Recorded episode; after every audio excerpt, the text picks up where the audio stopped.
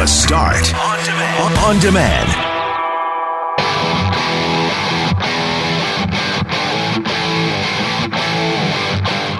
Today marks an important and dark anniversary in Canada, the third anniversary of the Humboldt Broncos bus crash. We'll speak to Global's Brittany Greenslade, who was dispatched to cover the tragedy three years ago. Over the long weekend, I got to golf three times, which was great, but there was an unexpected side effect. I was exhausted just from being around people again. I was in bed by nine o'clock every night. So we talked to psychologist Dr. Rehman Abdulrehman about the social anxiety that comes with being around people again. Vaccine shaming. Would you question somebody if you thought they were jumping the queue to get a vaccine? And stories about wood. Yes, wood. We'll explain. I'm Brett McGarry alongside Greg Mackling and Lauren McNabb. We are Mackling, McGarry, and McNabb. And this is the Tuesday, April 6th podcast for the start.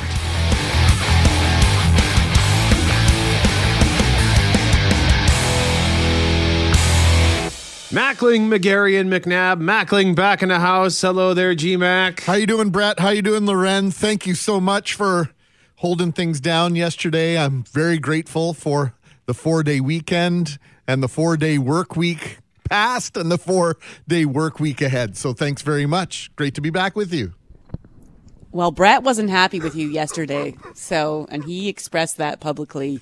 When you take a day off, my friend, Take, Take a it day off. off. yeah, mm. I don't want to hear from you before 10 a.m. Sure don't. Booking guests and sending emails and texts. Yeah. If you want, if you don't want the day off, I'll happily take the day off. still angry. If, if Look, you can I tell, was- there's I still slept- some lingering anger there. I Slept all the way till seven o'clock.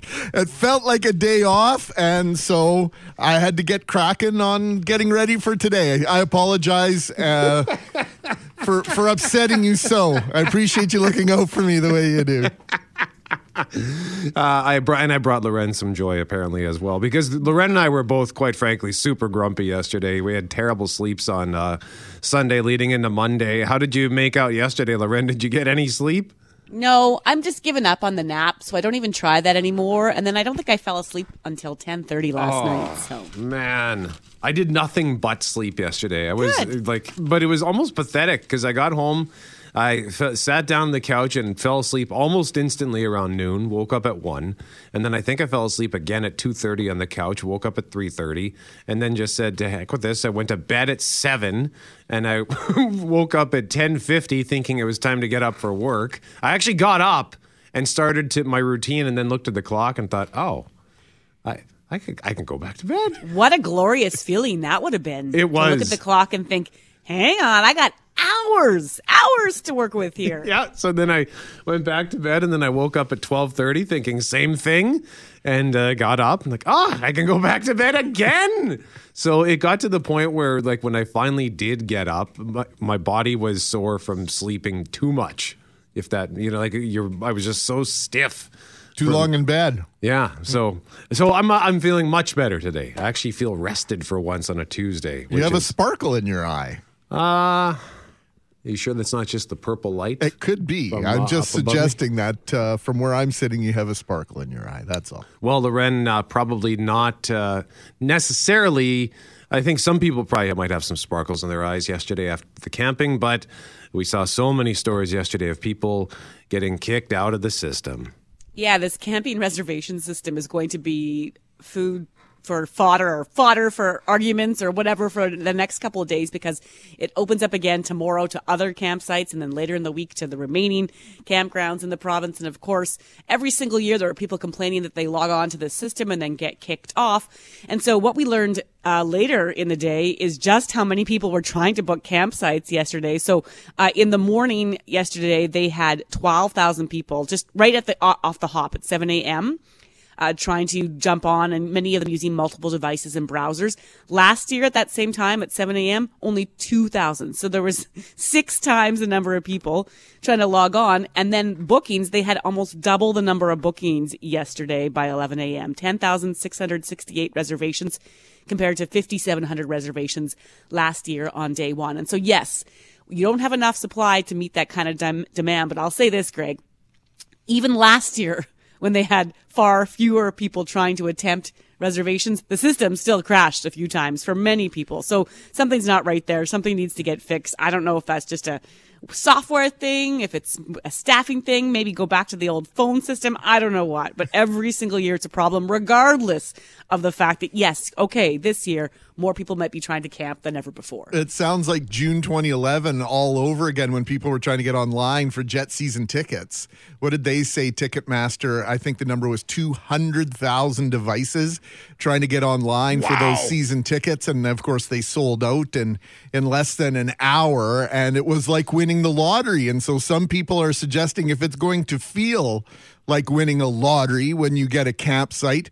Maybe there should be some sort of lottery system, something a little bit uh, more random if it's going to be random anyway. Lots of conversation about it. Jackie walked in the door yesterday. She was on her on the phone with her friend, who I will identify only as T and it sounded like the teacher from from the Peanuts uh, series. and it was uh, a flurry of expletives, and uh, that was seven, eight hours after she'd been on the system trying to get some campsites. It did not go very well, but clearly there are thousands of happy Manitobans who managed to book some campsites. I, I, will say it did yield a lot of hilarious responses on social media from people who are saying like we should change the way that we do this. You know, make it like some sort of live streamed brawl, like a fight to the finish for a campsite. And then people were like tweeting like, "Does anyone have space I can uh, rent in your backyard? And what's the going rate for your backyard fire pits, oh. just so I can camp?" this year. And then we had a listener also text in saying like Walmart parking lot's looking pretty good by, by my account, right? So I will say I, I enjoyed the humor that we were able to find in this, even if I I can guarantee in that moment the people who were trying to camp weren't laughing. It's going to be uh, flipping next, right, Brett? People are now going to be, you're going to go into Kijiji and Facebook Marketplace and you're going to see hey, I have a week worth of camping to sell for you. It's triple the price. Also but got a side uh, of pork if you want to throw that on the barbecue. Yeah, Just... maybe that's what we'll be selling on the side, right? Well, we actually had somebody reach out to us yesterday on Instagram saying we've just given up on making reservations that uh, on the opening day. We make our reservations. This this is from Bobby who says we make reservations the week of people cancel all the time. Mm. Um, maybe they can charge full rate if you cancel less than 24 hours and give people who get the cancellations a discount. Always booked solid on website, and you go there, and then there's lots of empty sites. Hmm. I have wow. no experience with this. I like I, have been camping. I think three times in my life, maybe four if you count the one time I camped outside. Uh, uh, friend's place in St. Malo, a big shaker, and she said, "You're welcome to to camp in my in the front yard if you want." And we did, and it rained, and it was a disaster. So we packed up and left. What's her number? Does she have any sites available this year? Sleeping on the porch is not Brett, uh, camping, uh, Brett. Brett. Brett. told me that uh, you're running a little camp, side side ground camp hustle, a little side hustle going on in St. Malo. Well, if you've got an acreage out there.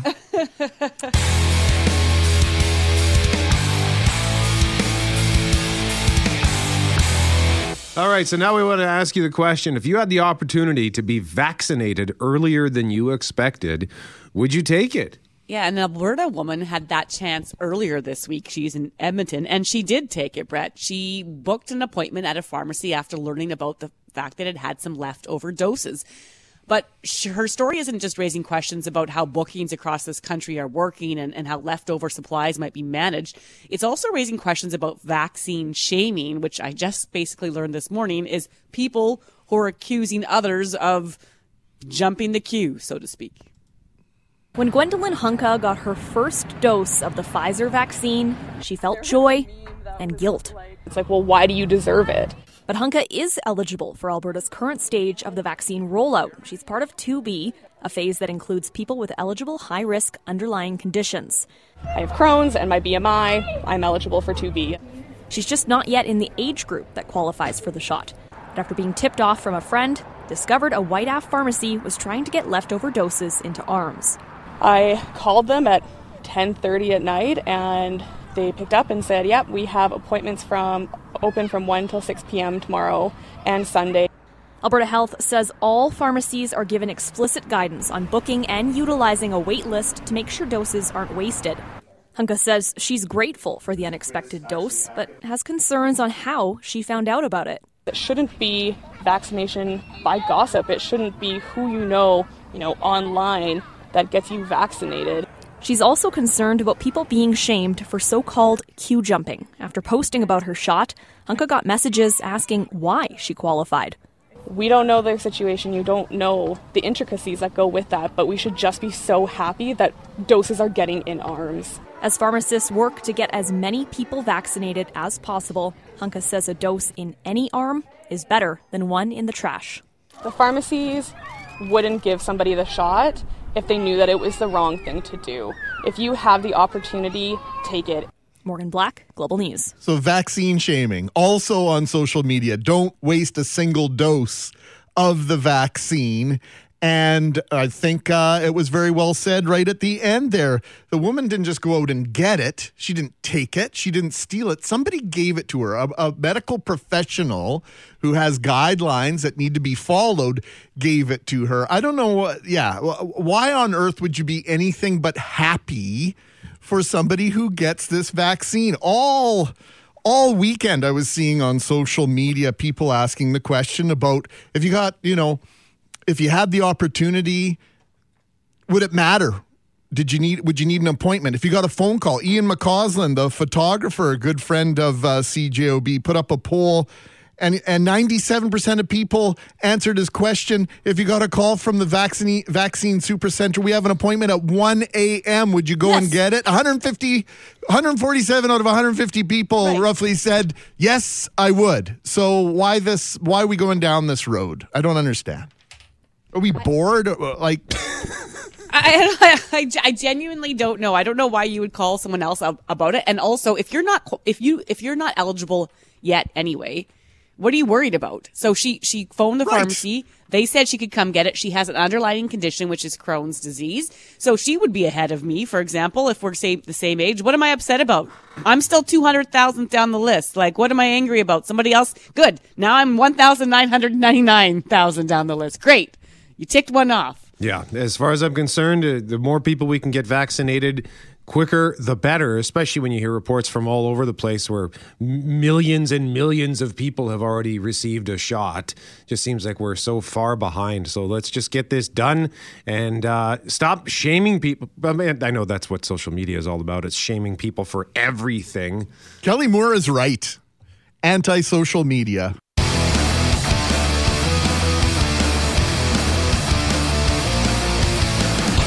Mackling, McGarry, and McNabb. Right now, we want to talk about wood.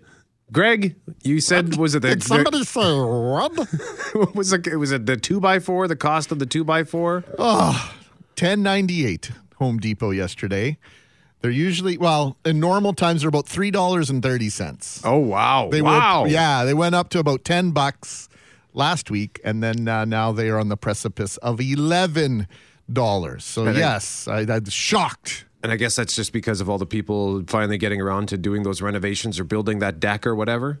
Sure, let's go with that. That's what they're trying to sell us. Okay. I was talking to somebody about it yesterday. It's like, you know what makes me really angry? This is Canadian wood in the first. Anyway, lots of places we could go with that conversation. Well, and that's where we want to go right now at 204 780 6868. $20 gift card, Santa Lucia Pizza up for grabs. Tell us a story about wood, whether it's something that you tried to build and failed, or perhaps you had a tree house or a fort when you were a kid, or maybe you built yourself a bike ramp to do some sweet jumps, or maybe you just have a weird random story about wood. For example, my story is in Mazatlan. Greg, you know the bar. What's it called? Bora Bora. And I was dancing on a bench and it broke. And the piece, and I took a piece of wood as a souvenir. And I, st- I still have it. It's about a foot long. Who And are you, Hacksaw Jim Duggan? Oh, USA, USA. But uh, as I was walking out of the bar, I could see the bouncers eyeing me up, and I said to the guys, "I think we got to get out of here because they they aren't they don't quite realize what's happened, but I think they're putting it together, especially since I was holding the wood." So so we fled the bar. Yeah, I should have had it framed or something. I've got it. I've got it in a box somewhere in my apartment. So that's my story. Cam Poitras, you got one? Uh, I don't have too much experience with wood. You know, I'm not a homeowner, and I, I, I uh, so. But when I have built something, I I like to garden, and I'm getting my garden ready. And I built raised beds for myself. It was kind of the first thing I ever built with wood, so that was pretty cool. And uh, shout out to my uh, uncle Colin and Aunt Jill at Hillside Building Supply out there in Traverse Bay. Oh, look at that! if you're ever there, eh, they have the Wow. great selection of lumber. So uh, just a shout out to them. Really great. Oh, Cam has uh, I'll sneak weekend one- accommodations I'll- all summer long. I'll now. sneak. I'll sneak one in whenever I can. Uh, Braun, you got anything? My story is called Uncle Stan and His Wooden Leg. And it's uh, my mom had this uncle, Stan, and he lived in California. And he and his wife, Marion, would drive up to visit us every now and then. And the first time they did, I was about five. And they came up, and I didn't know he had an artificial leg. I just knew that he had a bad limp, and they told me, oh, he has a sore leg. So I was like, okay, that's fine. And early one morning, I was first up in the house. No one else was up. And I snuck down to where Stan and Marion were sleeping. And I thought, well, maybe they're up. I'll go see. And I walk into their room, and his leg is just propped up against a chair. And I freaked out because I didn't know what was going on. I started screaming. I was running around the house yelling, His leg is off! His leg is off! His leg is off! and they had to calm me down and try to explain to me the concept of an artificial leg. And uh, that, that was that was that's my wood story. That's great. Great story. Fortier, you got something? How do I compete with that? Um, Do you want us to circle back? no, no, no, no, no, no. Well, you know, I'm like Cam. I don't have that much experience with wood. Um, you know, made stuff in shops class. I wasn't that bad at it. You know, I was always a little worried about using the saws. Knock on wood. You gotta do that because you never know what, what will happen. Uh, You never do. But uh, me and my buddy Jay, when we were kids, we made a little bike ramp. It was just, it was, it was really crappy. Did you Did you hurt yourself on it? No, actually, we didn't, but we spray painted it. It looked like crap, and uh, that's my wood story. Was it functional? Could you do a sweet jump on the ramp? Well, you can go up, over, and down on it. And it was held up by uh, the two. You get those plastic bins from Superstore back in the day. They were like the green or purple. Yeah. And yeah, it was held up by those. Did you did you try to hit top speed? No, and I, I, I'm gonna have to say no to that. one. All right. Well, good for you for at least trying. I never would have even tried. Lauren, you got something? Well, we all know I do the habitat build every year and I'm useless at it, but I will say there is something super satisfying about a hammer and a nail. So you give me any section of wood and say put a nail in there and I, I can handle that. No, when I go back to the, the, my best and most shameful project, it would go back to, we called it industrial arts. Do you remember that? It wasn't Sure. called shop. It was just called industrial That's arts. right. Trying to make it sound good. And I came home with a sign that had both my parents saying, This is what you did with your time in shop because we were learning how to solder wood when you could put like letters into the wood um, with a it's kind of a heat tool.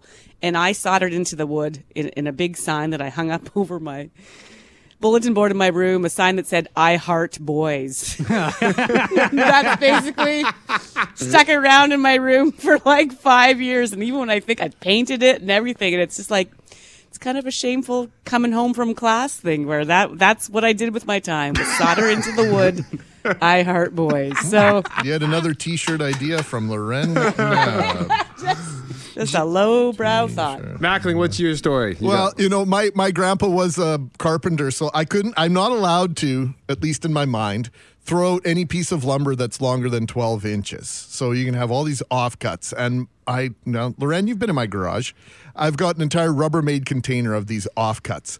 Well, I was Storage frame- unit? Yes, I have been in there. well, I've been I, I- framed houses with my uncle uh, a couple of summers, and uh, so I was picking up these scraps of wood, and and uh, the homeowner, uh, the guy who was building the wood, said, "What, what are you doing?" I said, "Hey, I was going to ask you, do you mind if I take these scraps home? I w- want to build a bookcase." He says, "Yeah, help yourself. Go ahead." So I take these. Some of the scraps wouldn't necessarily uh, count as scrap, if you know what I'm saying.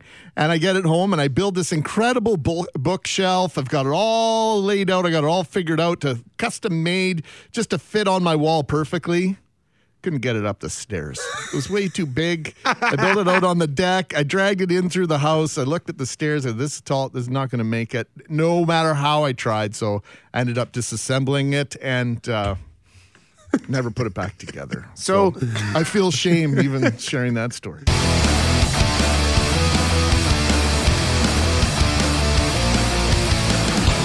Mackling, McGarry, and McNabb. Previous half hour, one of the things we were discussing was vaccine shaming and guilt from the vaccine. And Lauren, great text fr- from Andrea. Yeah, she wrote to say, I received my first dose on the weekend and I have extreme guilt. I work in a healthcare setting with very little direct contact with the public, but contact with employees who have direct potential prolonged contact with the public. When we were told by our employer that we were eligible, I definitely jumped at the chance, but I still feel like there are so many others that maybe should have come ahead of me. And that's from Andrea and an interesting perspective on the opposite feeling, you know, in terms of feeling like maybe someone else should have gone first. And so vaccine guilt, a whole other thing that might be going on out there that never crossed my mind, Brett. Much to discuss on that throughout the day, I'm sure. And Greg coming up after 7:30. Um, I know you you like uh, the Spice Girls, but do we have to do a whole segment on them? We do not, and we won't. But we will, you know, play around with uh, some Spice Girls music because the Winnipeg Blue Bombers have partnered with a Winnipeg company, two of them actually. One is a coffee company, the other is a spice company, and they actually have created some specialty spices with the Winnipeg Blue Bombers logo as we get ready for barbecue season. So we'll find out about that. Spice World breakfast with the Bombers coming up at 7:37. But right now we want to talk about uh, something that I mentioned yesterday and a bit earlier this morning. It's what I experienced over the weekend when I got to went golfing over the weekend. It, it doesn't matter what the activity is that you're looking for uh, for a social setting. For me, it's golf, and I love the game, but I also loved that I got to see so many of my friends over the course of three days. I got to see 11 friends I haven't seen in months, and it was wonderful because for the last basically all winter, I go, I get up, I come to work, I go home, and that's it. And it's just me in my apartment. But one of the weird side effects of being in that environment was I was exhausted and was asleep by 9 p.m. because I think it's because just being in a social setting was a full frontal assault on my brain and my social anxiety. So, for stuff like this, we turn to our psychologist friend, Dr. Rehman Abdulrehman from Clinic Psychology Manitoba. Dr. Rehman, good morning to you, sir. Good morning. Good morning. Is it weird that I was tired from being around other people again in a social setting? No, absolutely not. And, and I think you just said it yourself. I think this is primarily tied to social anxiety. Um, what, what what I want to do is take it a step back, if that's okay. You know, we tend to think about mental health as those people who have and those who have not, people who have mental illness and those who have not. And I think the experience that you highlighted, Brett, is really an experience that occurs for a lot of people. And I think it speaks to how common um, difficulties with mental health exist for people. And one of the most common mental health difficulties is social anxiety. And a common theme behind that is this fear of negative evaluation. And so many people with social anxiety, you know, although can can do really well with certain people, being around like the social engagement with people really tires them out because it it requires this ongoing kind of mental processing and that's what tires people out. And so what you experienced was that. When we talk about social anxiety, I'm curious now if that's one of the things we might be learning about our, ourselves as we emerge, hopefully, out of this pandemic. Rehman, the idea that maybe I didn't know before that I had that, and now that I've sort of been cocooned, so to speak, for the Yeah. for the past year, when you when you emerge again, you're realizing, oh wow, I am maybe more uncomfortable in this situation than than I realized I was before.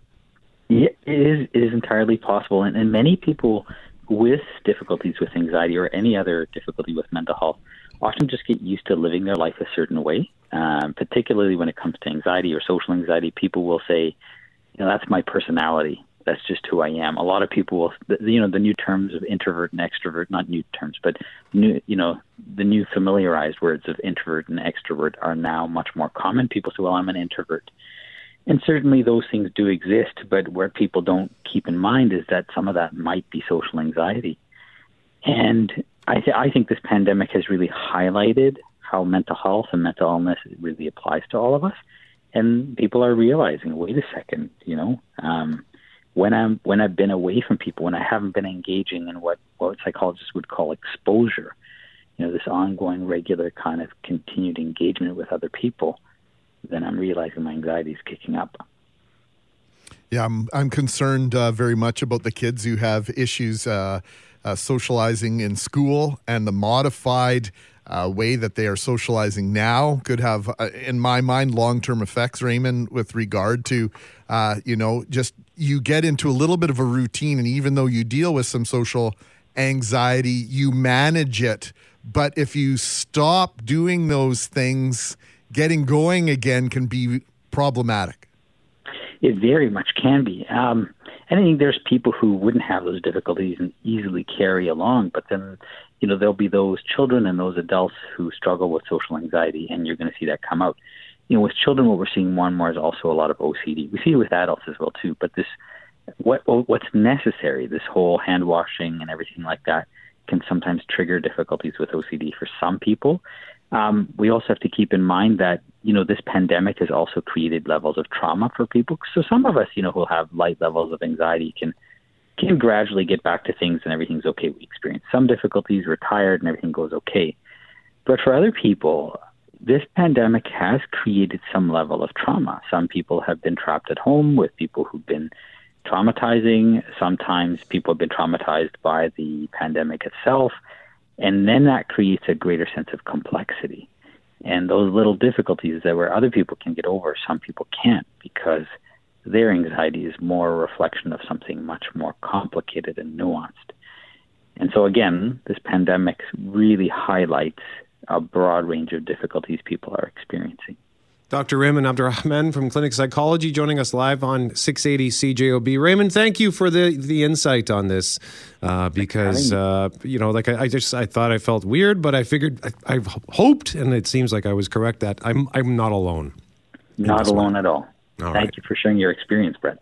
Rehman Abdulrehman from Clinic Psychology Manitoba joining us live on the start. And you can weigh in if this is something you experience or perhaps you fear you might experience when you get to be in a social setting once again with friends you haven't seen in a while. Feel free to shoot us a text at 204 780 6868. Again, it's not that I was unhappy to see my friends, it was just a lot. It was a lot, man. And the uh, obligatory conversation about the about the virus yeah. And then about the vaccine. Yeah. And it's like, I got together to get away from all this. And then you spend the first 45 minutes rehashing all the things you've been thinking about, talking about, reading, seeing, etc.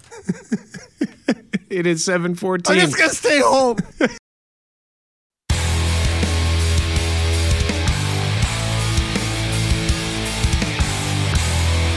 Mackling, McGarry, and McNabb are asking you to tell us a story about wood at 204 780 6868. Price of wood, price of a 2x4 is now 11 bucks. Greg Kara sending a good text. Yeah, she sent a picture of this bumper sticker and it simply says, I love wood. And she says, This bumper sticker was my dad's and on an old cheap bookshelf that I recently parted with. Free group and neighborhood Facebook page. And I was sad to part with it. The gal who picked it up picked up the shelf, came back a short while later with the sticker on some waxed paper. Not even damaged, so I didn't have to part with the sweet bumper sticker after all. That is so cool. How thoughtful, Kara. Thanks for that. That is a really thoughtful act from that person. And this other text just had me howling. A first time texter saying, When I was a young boy in England, we had someone come and stay with us from Hungary. He had a wooden leg and kept a spare in the rafters of our garage. I decided to get it down and play pirate one day. it was too high to reach, so I poked it with a broom. It came down and hit me in the head, cutting me open. I ran inside, bleeding profusely, my mother and sister screaming like a horror movie. Later, after stitches, my sister told the kids in the neighborhood I had bugs in my head. that just covers such a gauntlet of stuff. That what a great kid story. That'll learn you, right, Lauren? I, I, I, guess for that situation that you would find yourself in again like that. Although it, it's not far from a Jeff Braun story that he told Mm-mm. at 650. So I suppose, yes, if you find yourself in that situation, lesson learned.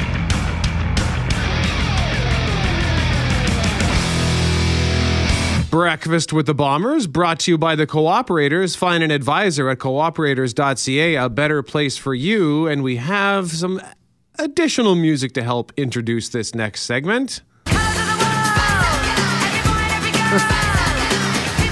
When I saw this music go into our queue this morning, I knew exactly what Greg was up to. First of all, any excuse to play the Spice Girls at 7:30 in the morning is when we will take green check mark. And of course, this is our weekly opportunity to check in with the Winnipeg Blue Bombers. Yet another green check mark. Well, maybe it should be a blue check mark.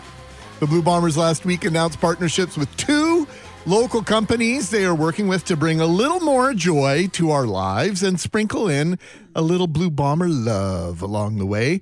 If you enjoy a cup of coffee or five and or are ready to heat up your barbecue cuisine, Lauren, put on your ears and alert your taste buds. So on the coffee front, we have Negash Coffee, which is based in Niverville. Amazing coffee. They're offering up kickoff coffee on their menu as part of their Blue Bomber special. And then over at Spice World, we have a Blue Bomber spice that you can collect. Spice World owner Aaron De Los Santos is our guest. Good morning, Aaron. Good morning. How did Spice come together with the Blue Bombers? Uh, it seems like a pretty unique marketing opportunity. How did this go- come about? It is such a unique opportunity, and we're super excited. So, um, Wade Miller was actually gifted one of the sets over the Christmas, and he loved it so much. And he he told me that um, they were wanting to support local and local businesses, so he reached out, and here we go. Well, Aaron, I have to say, I, have perused uh, the website and I've looked at the different spices. Now, you have Okay. appear to what appear to be a diverse group of seasonings. Montreal steak spice. Yeah. Uh-huh. Normally, I would take issue with you having Montreal in the lineup, but Montreal Okay. steak spice is, steak spice is so good. W- w- I'm not going to give you a hard time today. That's simply Mm-hmm. Oh, too thank you good. so much.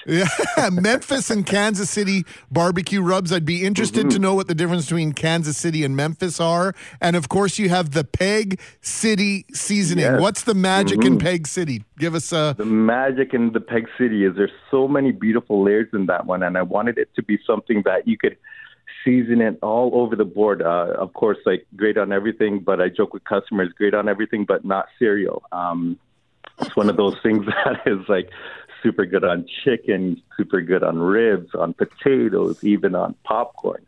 Yeah, it's one of those things I wanted it to have so many nice layers to it and to be all around. So, yeah, that one was an exciting one. And of course, the Memphis and the Kansas, the difference between those ones, um, the Kansas is like a sweet and smoky, so it's like really nice on a rib. And then we got the Memphis is not so sweet, but it's like a sweet and savory.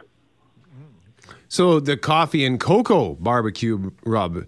Uh, tell us about that. hmm Oh, super good. So that one pairs so beautifully with like a beef dish. Like I've had that one with a, a brisket that was slow cooked, and so that thing just fell apart. And so the boldness of the coffee paired with the beef, and especially that sweetness of the cocoa. So it's just like the perfect pairing. The Blue Bombers is obviously trying to support local, as you mentioned. They have the Mhm. kickoff coffee Mhm. from Negash Coffee. Uh, they have the bi- barbecue spice set from you guys at Spice World. I'm, I'm curious, how do you Mhm. get into the spice game? Like, what's your background in terms of becoming an expert on how to blend all these flavors together? Because my expertise the- is salt and pepper, Mhm. so I'm just wondering how you got to all these other ingredients. Well, that's the thing. Uh, we started off, it's a family business, and we started off 1997. So uh, it was my my parents that took over, and what they did is we were mostly doing wholesale and doing a lot of stuff for restaurants. But the, the last five years, I figured there's such a demand for all these different flavors, and people were experiencing different cuisines and different flavors from all around the world. And I figured we had all these spices, over 100 spices at our location. Why not play around with these and put these together for for people because there's such a high demand out for them. Aaron, are we getting more Mm. as a society or as a community? Are we getting more uh, risky? Are we uh, being a little bit more adventurous with the foods that we eat in your mind? Absolutely. Absolutely. Just because everybody nowadays with Instagram, with social media, and it's especially with like the amount of different cultures within the city, we're experiencing so many different flavors. And right now, like it's just insane how like the like adventurous people are, and like what they're kind of stepping out of their wheelhouse uh, uh, uh, like stepping out of uh, aside from the salt and pepper and the garlic. You know, What's chimichurri? an Argentinian blend. So that one is like you. All you'd have to do is mix it with a little bit of olive oil and a little bit of like red or white wine vinegar. Let it hydrate. Top it on the steak, and then bon appetit. Before we let you go, Aaron, I need to point out that in your Peg City Spice, you have included Uh-huh. celery. Uh, celery salt. yes. Why and bother? Greg, Why Greg hates celery, and I want, I would like you, if you could, just to extol the virtues of uh, having this flavor added in there. Yes, so celery gives it such a nice texture. So we put it in the seed form, and it's that's one of the things in the blend. I didn't want one flavor to overpower the other. So if you hate celery, don't worry about it. You're not you're not gonna uh, notice it right off the bat. If anything, it's just gonna add to the whole to the whole package and add to the whole flavor of it. I'm going to take your word for it, Aaron, because you are the expert, but it, doesn't seem reasonable to me in any way, shape, or form that celery adds anything to any food. But uh, you- you're the expert, so I'll defer to you, Lauren. Um, good job Right on on. bringing this up. That's an extra check mark for you on the celery debate. Thanks, Aaron. We appreciate this very much. You're very welcome. Aaron Delos Santos joining us live on 680 CJOB from Spice World, recently partnering up with the Winnipeg Blue Bombers. And we've uh, linked their account to our Instagram story if you want more information on that, as well as their website. Mackling, McGarry, and McNabb just got to have a look at yesterday's question of the day at cjob.com, which is brought to you by Mr. Furnace. Don't call them first, see why. Call Mr. Furnace at 204 832 6243. Now, the question we asked you yesterday morning are you making camping reservations this week? At cjob.com, we had 60% who said camping isn't my thing, 17% not yet, I'll wait, 14% say I hate camping and 9% say, Yes, I'm all over it. That was a bit of a closer race on Twitter. 37% said camping isn't my thing. 26% said, Yes, I'm all over it. And uh, on Instagram as well. Thank you for voting on all of our platforms. 25% said yes, 75% said no. So you can still cast your vote on our question of the day that went up yesterday afternoon, which had to do to, with the vacation stuff over the summer. Uh, but we're going to put a new one up soon on the subject of vaccine shaming. And should we feel guilty? Should you feel guilty? Would you question somebody? Have you questioned somebody? I will admit that I I didn't I didn't question them in the sense of like, why did you get your vaccine? But I was curious because I know somebody who got their vaccine and they, their age is not in the current el- eligibility. And I won't go into the, the details of that, but turns out they had some some conditions, some health conditions I was unaware of that Hmm. Well, made them a just it. priority. I think that's the thing. We we brought to our listeners' attention that story at 637 of this Alberta woman who said people were questioning why she got it. She's she has Crohn's. She has an underlying condition. And when she phoned the pharmacy when they had leftover vaccine, which we know in some jurisdictions is an issue, they have leftovers at the end of the day. She got in to get hers done because she fell under this sort of subcategory, you know, farther down the list that maybe we're not even paying attention to. But more than that, you don't, I mean, there are so many people in this life who have things going on in their bodies, uh, physically uh, with ailments or others that we don't know about. And so, frankly, it's none of our business. If someone gets in and gets in line, I don't really care how they did. It. I don't care if they rolled up and said, "Got any extras?" and then they got it because their friend was getting it. Like, fine. Just in my opinion, you know, as long as you're not doing anything untoward, then just take the needle, Greg. Well, are we familiar with HIPAA? Health Information Protection Act and this whole idea that uh, we're entitled to our privacy when it comes to our health conditions and what's going on medically in our worlds. And so now you go on social media and say, Hey, I got my vaccine. Now, not only are you asking, well, hey, how old are you? Question that you should never ask uh, if you're polite. And then, uh huh. And so, what health condition do you have that justifies this grand larceny that you've committed and uh, getting in line ahead of me? You know, like there's just so many questions here. And I guess the other side is, do we have to do we have to declare everything on social media? Maybe just go get your vaccine and let's just keep it to ourselves. Mackling, McGarry, and McNabb, thank you very much for joining us this morning on the start. Today marks a dark day on the Canadian calendar. Yeah, it was three years ago today that a bus crash in rural Saskatchewan shook our country's collective emotions and had most of us hugging our kids a little tighter. Do you remember where you were when the news of the Humboldt Broncos team bus crash made it to your eyes or ears? Uh, Lauren, I can guarantee our next guest sure does. Yeah, our colleague Brittany Greenslade of Global News here in Winnipeg joins us now. Good morning, Brittany. Good morning. I know for you, uh, there was probably the shock of hearing the news, but also the fact that it was your job to hit the road and go cover this. And so, if you can, maybe take us back three years ago about your first reactions and then your first moments on scene as you approached Humboldt. Yeah, this day always still shakes me a bit thinking back about the memories of the week that I spent in Humboldt. But um, my colleague uh, Randall and I, who's he's my one of my cameramen, we hit the road early. It would have been tomorrow um, after we'd heard the news and got sent to go to Humboldt start covering it. We left about five o'clock in the morning, and and for us, we didn't have a whole lot of information like many people. We we had heard rumors of how bad things were, but there wasn't a lot of of facts yet. We didn't know how many people had been killed. We didn't know how bad the crash was. Um, so the whole drive down there, and it, it's it's a long drive. The whole way down, it was trying to prepare ourselves mentally for what was going to come. Um, you hope for the best. Certainly, that unfortunately wasn't wasn't the case here. Um, we started getting news as we were on the road and started hearing about those fatalities, and it just it shakes you. Um, it's everything that you didn't want to be true. You were you were hoping when you got down there that maybe they'd miscounted or maybe there was going to be more people that had had survived than there were. And we arrived at the arena was the first place that we went and you walked in and you could just feel a heaviness as you walked in. Um, on the stairs up towards uh, the bleachers, it was packed with flowers and um, notes to each of the players. Um, you have to remember a lot of these kids were billeted as well. So it wasn't just their families that were affected, but it was also their billet families. So there were little notes from, you know, one of the billet sisters to one of, of the players uh, on box of mac and cheese because it was his favorite meal.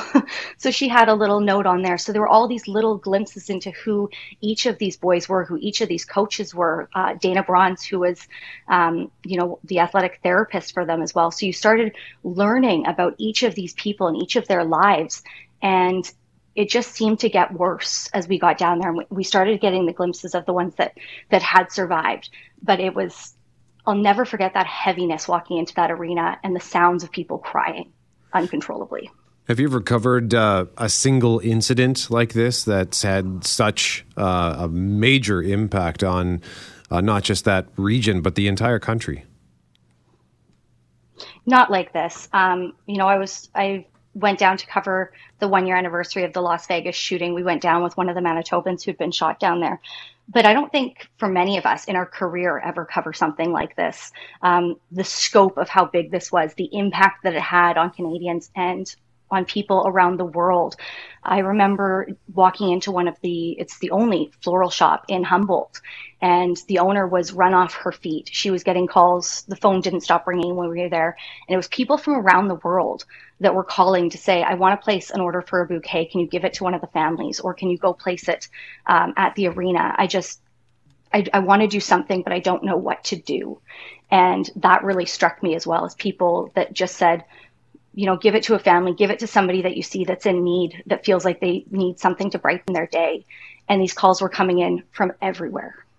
Brittany, for those of us that haven't spent a lot of time in rural Saskatchewan. Just give us an idea of what you learned over that week, what what hockey means to rural Saskatchewan. And there are places in Manitoba where it would be exactly the same, but rural Saskatchewan and that Saskatchewan Junior Hockey League and the arenas in the small towns uh, in that league mean something extra special. And it's not unusual for the equivalent of every person in that town to be in the building when those games are being played. Oh, and that was the thing is you could talk to somebody in there who's been to every single game. It was an outing. It's it's like what you know high school football is in the states to people in small towns. Everybody goes out. It is the Friday night where you go and watch the game. Um, I think I've told you guys this story before, but there was one man I spoke to who'd been the volunteer um, timekeeper and scorekeeper for years that we'd spoken with, and he knew every single one of these kids. He knew every single player that had gone through there for the past decade and more. Um, these kids and these players, and I keep saying kids because so many of them were were really young, but they were young men, meant so much to this community. We spoke to people who um, these young men would go out and they would shovel the driveways of the elderly in the in the community because that was what their coach had taught them to do was you are you are a part of this community. You're not just a player. This community backs you and stands by you and you're to do the same. And you realize how much it means to people I don't think there's any of us that don't know somebody who played played hockey or a friend of a friend, whether it's your brother or a friend. I had friends that certainly did the same thing here. They billeted uh, with teams growing up and playing this. We saw what hockey meant to Canadians throughout all this, the sticks that came out. And I think that's really why this resonated so much with people was you knew that person, whether it was Logan Boulet or whether it was the kid that, you know, did what Logan had done before. Um, you felt like you knew each of them, whether it was a kid that you'd sent away, and it could be any one of our friends. It could be your child that you put on that bus that's going out to a game. It could be your child's best friend. We all had that person in our lives, which is why it hit everybody in so impactfully. Yeah, I don't think it had to be hockey per se for a parent to imagine that moment when they put their child on a bus to go to band, uh, you know, a ceremony or a basketball game or, you know, the truck mm-hmm. that they get into to, to hit the road early in the morning for whatever might be their passion at 16, 17 and 18. And so I think it connected with so many parents. And, and as a parent, one thing that, you know, you keep thinking about is how you never want to have to go through what those parents and families went through. But at the same time, listening to those moms and dads speak, I was overwhelmed with Brittany, and I know we've talked about this, their graciousness in their time of grief. And I will never forget Scott Thomas, whose son Evan was killed in the crash, when he addressed the crowd at the very first home opener after that mm-hmm. crash, and how he thanked Canadians. He thanked people in the building that night. He thanked everyone at home watching on TV uh, on behalf of all the sons and da- daughters lost. The family's resilience in this is incredible it's it's amazing. And Lauren, you and I have both been in that position where you've had to knock on somebody's door after their child's passed away. It's the it's the worst part of our jobs. Um, but you know what? It, it brings about some of the most memorable moments for me. Gracious is, is the word you used, and I can't use it enough. Is these families opened up their hearts um, in the worst days of their lives to tell us about their loved ones, and in the years that have come since. I've had multiple sit downs with people. We did one just just last year uh, with Matt Gomercic and his family to talk about how it's impacted him years later, but not just in those days and those weeks right after. This has been three years of work for these families. The legacy that they've wanted to have left behind for those victims, they've been the lobbying efforts, the improvements that have been made at the intersection where the crash occurred is because of these families. It's because of these parents. We saw now, you know, training that's mandatory across Canada for semi uh, semi trailer drivers. We saw Logan Boulet and his family because of Logan's organ donation. The rules and attitudes have changed for Canadians around that. We saw how much what he did impacted people. And that's really been what we've seen over these past few years is how incredibly gracious those families were to share those memories with us, but then the resilience and the strength of them in the years moving forward to make sure that there were changes so that other families hopefully don't have to go through what they had to. Brittany Greenslade from Global News joining us live on 680 CJOB on the third anniversary of the Humboldt Broncos bus crash. Brittany, thank you very much. Thanks, guys.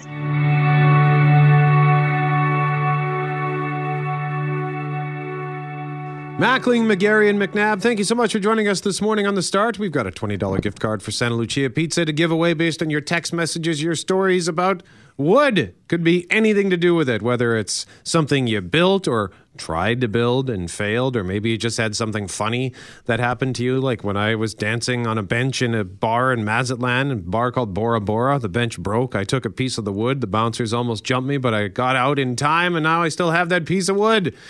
We have three text messages here one from Dave, one from Don, and one from our winner, whom we shall reveal in a moment. I'll start us off with Dave. Then, Greg, you can read Don's because I have no idea what he's talking about in that one. But Dave says, you probably are more familiar with that stuff. Dave says, when I was in woodworking class at school, I cut a board, but it was about an inch too short. We had two teachers in the class. I showed one of the teachers what I had done. He said, no problem. Just go ask the other teacher for the board stretcher. so I did that. And the teacher says, the what? what, what can I say? I was just a kid. So they pulled one over on you, Dave. Yes, it sounds like uh, sending out uh, your employees for steam for the malfunctioning cappuccino machine. Take this pot and go get some steam. You did that, didn't you? Yeah, yeah. Where should we go? Uh, Try Wendy's next door. They might have some steam there. Dawn says a classmate in high school woodworking was making a table. Rather than using a jigsaw to create the decorative curves in the legs, he decided to use the uniplaner. The first attempt launched the leg right out through the window. Yes, he was removed from the class. Now, I don't know if he just didn't know how to use the machine or whatnot. I think a uniplaner is when you put the, the piece of wood and it spins very rapidly and you sort of rest the chisel on another, either a, a board or a piece of metal. And you s- kind of work the wood that way from top to bottom, left to right. Is that is that? Am I getting it close, Brett? I don't Sure. know. Oh, I saw I saw Yeah. you googling something. I'm so trying, to, I'm trying to find something, but I, I've I found an image I can't even describe. I'll just have to share it with you guys. Fair enough. Um, be- so I was a little. I, I don't know what it is. Uh, I was bad at all of that stuff. Surprise, surprise. But Lauren, Patty is our winner. Yeah, coming in under the wire too, Patty. Excuse me one second. So dry where I am. So she writes to say, We actually made a deck at our campsite. We had a major flood last year and lost a lot of items down the river.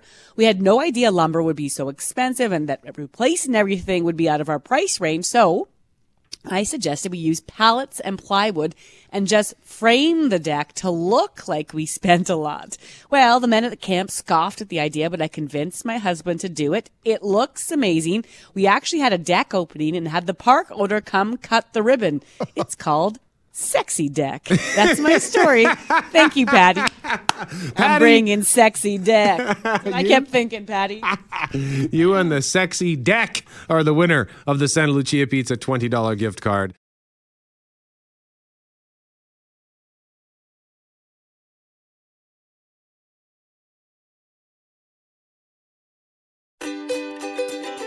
Hey, thanks for listening to the Start Podcast. We are available on Apple Podcast, Google Podcast, wherever you find your favorite podcasts. Subscribe now and never miss an episode. And if you like what you hear, rate the show, tell us what you think.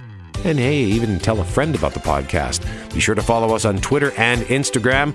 Greg is at GMACWPG, that's G M A C K WPG. I am at Brett McGarry, B R E T T M E G A R R Y. And Lauren on Twitter is at McNab on Global and on Instagram at McNab on CJOB. Talk soon.